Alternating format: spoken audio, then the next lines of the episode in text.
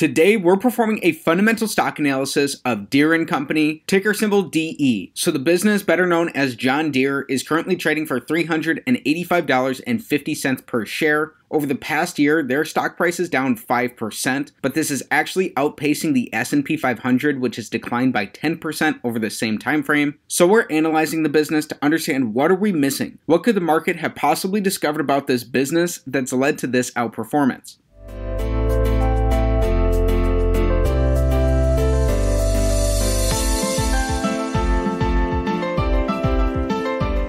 Over the last 5 years, John Deere is also outperforming the market. They're compounding their stock price at a rate of 20.5% annually. Over 10 years, this is also the case. John Deere's stock price is up 17% compounded annually. And going back prior to the global financial crisis, John Deere's stock price is still beating the market. Over the past 18 years, they're compounding their stock price at just under 15% annually. Keep in mind that the company also pays out dividends, and currently they have about a 1.1% dividend yield. One thing to note here is that the business has had a major run-up in their stock price since spring of 2020. So a lot of their outperformance has come from both their more recent results and their more recent valuation. Currently, Deere & Company is trading between its 52-week high and its 52-week low. The company is about $60 below its 52-week high, and they're about $100 above their 52-week low. Deere & Company has very little short interest around the business, and they are a very large business. They have a $114 billion market cap. For more background about the business, Deere is the world's leading manufacturer of agricultural equipment, producing some of the most recognizable machines in the heavy machinery industry. The company is divided into four reportable segments: production and precision agriculture, small agriculture and turf, construction and forestry, and John Deere Capital. Its products are available through an extensive dealer network, which includes over 2,000 dealer locations in North America and approximately 3,700 locations globally. John Deere Capital provides retail financing for machinery to its customers, in addition to wholesale financing for dealers, which increases the likelihood of Deere product sales. Deere & Company was founded in 1837 and is headquartered in Moline, Illinois. Our fundamental analysis will be using the Select 6 analysis, taking a checklist-style approach of 6 standard financial metrics to come to a holistic and beginning understanding of Deere & Company based off of their business fundamentals. So this analysis is still a work in progress, and it's an opportunity to learn in public, so it will continue to improve and get better over time. Let's get right into our first metric. Starting things off with metric number 1, we want their average return on capital over the last 5 years to be above 14%. And there are 2 major reasons for this. The first is that over the long run, over the course of decades, a stock is likely to return approximately what its underlying business returns, and these business returns will be captured here by return on capital. The second is that the average publicly listed business earns about a 7% return on capital, so by looking for a benchmark of 14% or higher, we can potentially build in some margin of safety for ourselves based off the overall quality of the business being about twice as good as average. So John Deere's return on capital has been increasing over this time frame. The business's returns on capital have increased, especially since 2020. Over their last 12 months, John Deere is earning about a 15% return on capital. However, averaged out over these last 5 years, even with their increases in their return on capital, Deere is averaging about a 9.5% average return on capital. While those returns are a couple of percentage points above those of a typical business, this is going to be below that 14% threshold, and so this is an X here, starting things off on metric number 1 for Deere.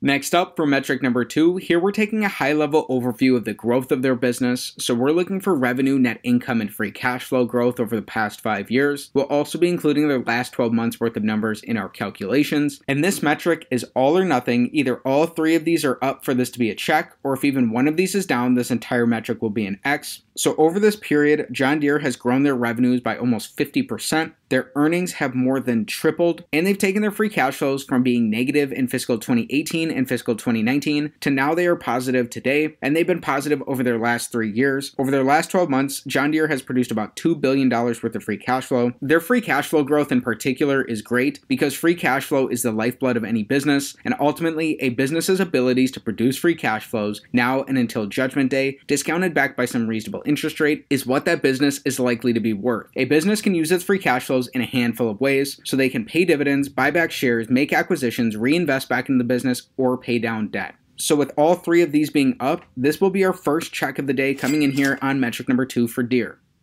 Next up, metric number 3, here we're taking the perspective of an individual shareholder in the business by looking at Deere on a per share basis. So we're looking for earnings per share growth over the past 5 years for the business. As we just learned, Deere has tripled their earnings over this time frame. However, earnings are just one part of this equation. We also want to look at what they've done in terms of their shares outstanding, and likely a strong sign for long-term shareholders in the business. Deere has repurchased 7% of their shares over this time frame. So this is important because when you purchase a share of stock, what you're really buying is a fractional ownership percentage in that underlying business. And so when a company buys back shares, they're increasing your ownership percentage in the business, which will ultimately increase the percentage of the business's profits that you're entitled to without you having to spend a dime. So it's almost as if the company is making a partial acquisition of itself. And just like with any other acquisition, we want the business to be getting more value than the price that they're paying. In practical terms, there are a couple of factors that will help determine this, including the price that these buybacks were occurring at and what a potential fair intrinsic value for the business would be. Stick around for one of the most useful parts of this video, where we analyze John Deere using a discounted cash flow analysis to come to a potential fair intrinsic value for the business. With their big earnings growth and their share buybacks, this is a check here on metric number 3, as the business has strongly grown their earnings per share.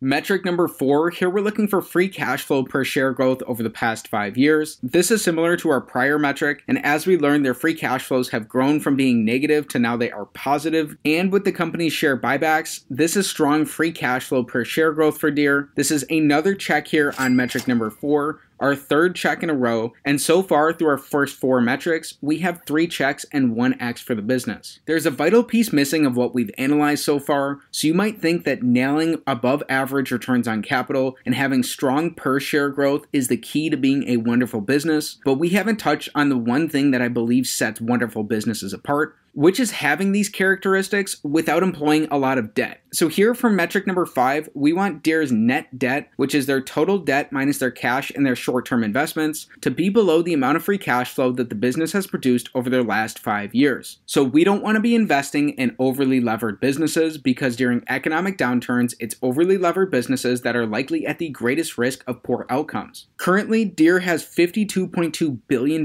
worth of net debt. This is an asset-intensive business, so it makes sense that the company is utilizing a lot of debt. However, we want to look at what their free cash flows are like, and over the last 5 years, Deere has only produced $9.7 billion worth of free cash flow. Even for an asset-heavy business, this is well below the amount of debt that the company is employing, and Deere has been cash flow positive in only 3 of these 5 years, so this is an X on metric number 5. If this is a potential concern and you're interested in learning more, you can dig into their debt profile in more detail by reading through the company's filings. They'll break out how this debt is structured, when it matures, what rates it's at, and if the debt has particular covenants attached to it. So that information is available in their filings. Next up, for our 6th metric, the big metric of them all, we want their average free cash flow to their total enterprise value to give us a yield that's above 5%. If this is the case, this may provide us with a slight risk premium to the yield of the 10-year treasury and may offer us a reasonable starting point for a valuation of Deere. As we just learned, Deere has produced just under $10 billion worth of free cash flow over their last 5 years, and in an average year, Deere is producing about $1.9 billion of free cash flow. Currently, Deere has a $166 billion total enterprise value. We're using their enterprise value because it takes into account both their market cap and their net debt position, so it'll give us a perspective of the business that's more similar to as if Deere were a private company. So when we divide the business's $1.9 billion of their average free cash flow by their $166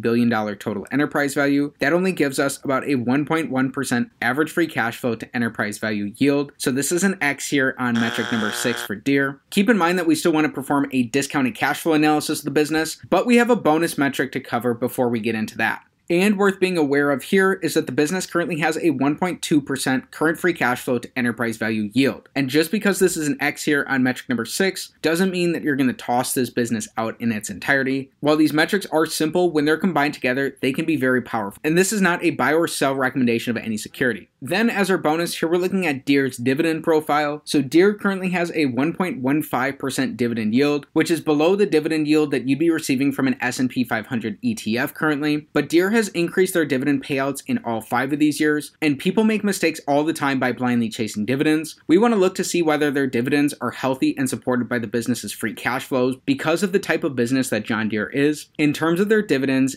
Deere has only supported their payouts with their cash flows in 2 of these 5 years. orders coming in their fiscal 2020 and their fiscal 2021, and the company has had pretty lumpy free cash flows over this time frame, as in the years where they did not support their dividends with their free cash flows, they were quite below their dividend payouts. But in these 2 years where they did support their dividends, albeit they did dramatically support those dividends, they had a very modest dividend payout ratio, below 25% of their free cash flows in both of these years. So there's the potential for the business that their dramatic outperformance during their good years could make up for some of these bad years, even though they've been steadily increasing their dividends throughout. Again, the business is using a high amount of leverage, especially to their free cash flows over this time. So it seems like there's a potential risk here with their dividend. If you're curious and you want to dig in to learn more, you can read through some of the company's recent earnings call reports to get a better understanding of management's approach to capital allocation going forward into the future. Everything we've discussed so far is important, but there's something missing that, in my opinion, is the main reason to analyze Deere, which takes us on to using a discounted cash flow model to come to a potential fair intrinsic value for Deere. A discounted cash flow model is based off the predictability of a business's free cash flows, and it's just like any other model in any other discipline. Its output will be sensitive to its inputs. So here we're starting with an average of the company's free cash flows over their last 3 years to potentially give a more normalized perspective of the business's abilities to produce free cash flows. Then we're using historical growth assumptions dating back all the way till 1990 in order to project these out into the future. So it's up to you to do your own homework here to determine whether or not these historical growth assumptions will be accurate and applicable going forward to give us a baseline projected estimate for John Deere. So if we assume that the business grows their average free cash flows at a rate of just under 8% annually for the next 10 years. Then during the 10 years out after that this growth rate would be cut in half and they'd be growing their free cash flows at a rate of 4% annually. Then we're going to add in the company's tangible book value, which will give us an estimate of the business's tangible net worth. Keep in mind that this is likely skewed based off how the accounting is done for share buybacks, especially given that John Deere has repurchased around 40% of their shares outstanding since the late 1990s. So in your deeper work to learn more about the business, you may want to make an adjustment to this tangible book value. If we were seeking a 15% rate of return, which is the rate of return that Warren Buffett is looking for, in addition to his margin of safety requirements for a company, then it looks like at today's current valuations of Deere, that a reasonable fair intrinsic value for the business is right around $143 per share. So that is down significantly from what their current stock price is. It would seem that their stock price would be cut in half and then some. There are several things you'll want to keep in mind here. One is that their dividend yield would be included in this rate of return. So although it wouldn't be making up a large percentage of this rate of return, we would not be doubly counting their dividend here. Very importantly is that Deere has had a low level of business predictability, especially in their recent past where we saw such lumpy free cash flows for the business. So this fair value could be less accurate for the business than some other types of businesses due to this lower predictability. Then finally, please be mindful of the fact that this type of analysis is not financial advice. It's not a buy or sell recommendation of any security, and before considering any potential investment decision, please consult with your financial advisor. In just a minute, we'll talk about our summary for Deere, but we have to address something first. What are some of the qualitative aspects of this business? Starting with some of the key qualitative aspects that support a potential long thesis of the business. Number one, increased infrastructure spending in the United States and emerging markets will likely lead to more construction equipment purchases, benefiting Deere. Number two, Deere will likely benefit from strong replacement demand as uncertainty around trade, weather, and agriculture commodity demand has eased, potentially encouraging farmers to refresh their machine fleet. And number three, higher crop prices encourage farmers to grow more crops and will likely lead to more farming equipment purchases, substantially boosting Deere's revenue growth. Then for some of the key qualitative aspects supporting a potential short thesis of the business. Number one, Deere faces stiff competition from global competitors across end markets. Growing competition could pressure Deere's market share. Number two, trade tensions between developed economies could escalate to punitive tariffs on agricultural commodity imports, reducing the demand for farmers' crops in certain countries. And number three, China could pull back on agriculture imports, weakening global demand for crops. The fallout would lead to lower crop prices, largely due to higher supply, pushing farmers to delay equipment purchases. Hopefully that offers a balanced perspective around some of the qualitative aspects of the business. Now it's time for our summary. Deere checks the box on 3 of our 6 metrics today, meaning that the company looks like a moderate candidate for further research. While Deere is earning above average returns on capital, they're just slightly above those of a typical business and solidly below that benchmark we're looking for. The company's grown their revenues, earnings, and free cash flows over the past 5 years, and they bought back 7% of their shares. However, the business does look like it's using a lot of debt, especially relative to their free cash flows, so that could be a potential concern. Also, the business seems to have a very slight average free cash flow and current free cash flow to enterprise value yield, and that's coming in well below the yield of the 10-year Treasury. Deere's dividend profile looked pretty lumpy, even though the business has grown their dividends in all 5 years. Their free cash flows only supported their dividends in 2 of these 5 years, but they did massively support those dividends, so they potentially make up for that in some of these other years. It's likely worth your while to dig in, though, if you're potentially interested in this business for its abilities to return capital to shareholders through dividends.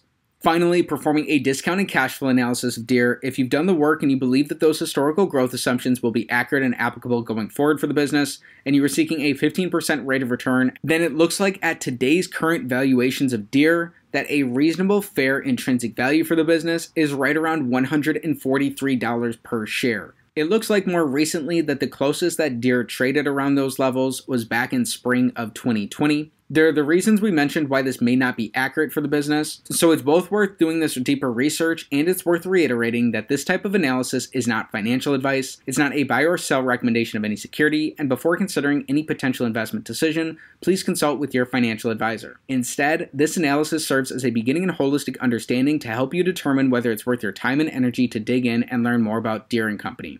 So with that said, we performed a fundamental stock analysis of Deere & Company, ticker symbol DE, which we looked at because it's outperformed the average of the S&P 500 over the last year. The business looks like it has moderate attractiveness for further research, and if you enjoyed today's video, please be sure to like the video, subscribe to the channel for more stock analysis videos, and comment down below what business you want me to take a look at next time. Thanks for learning about John Deere with me, and have a great day.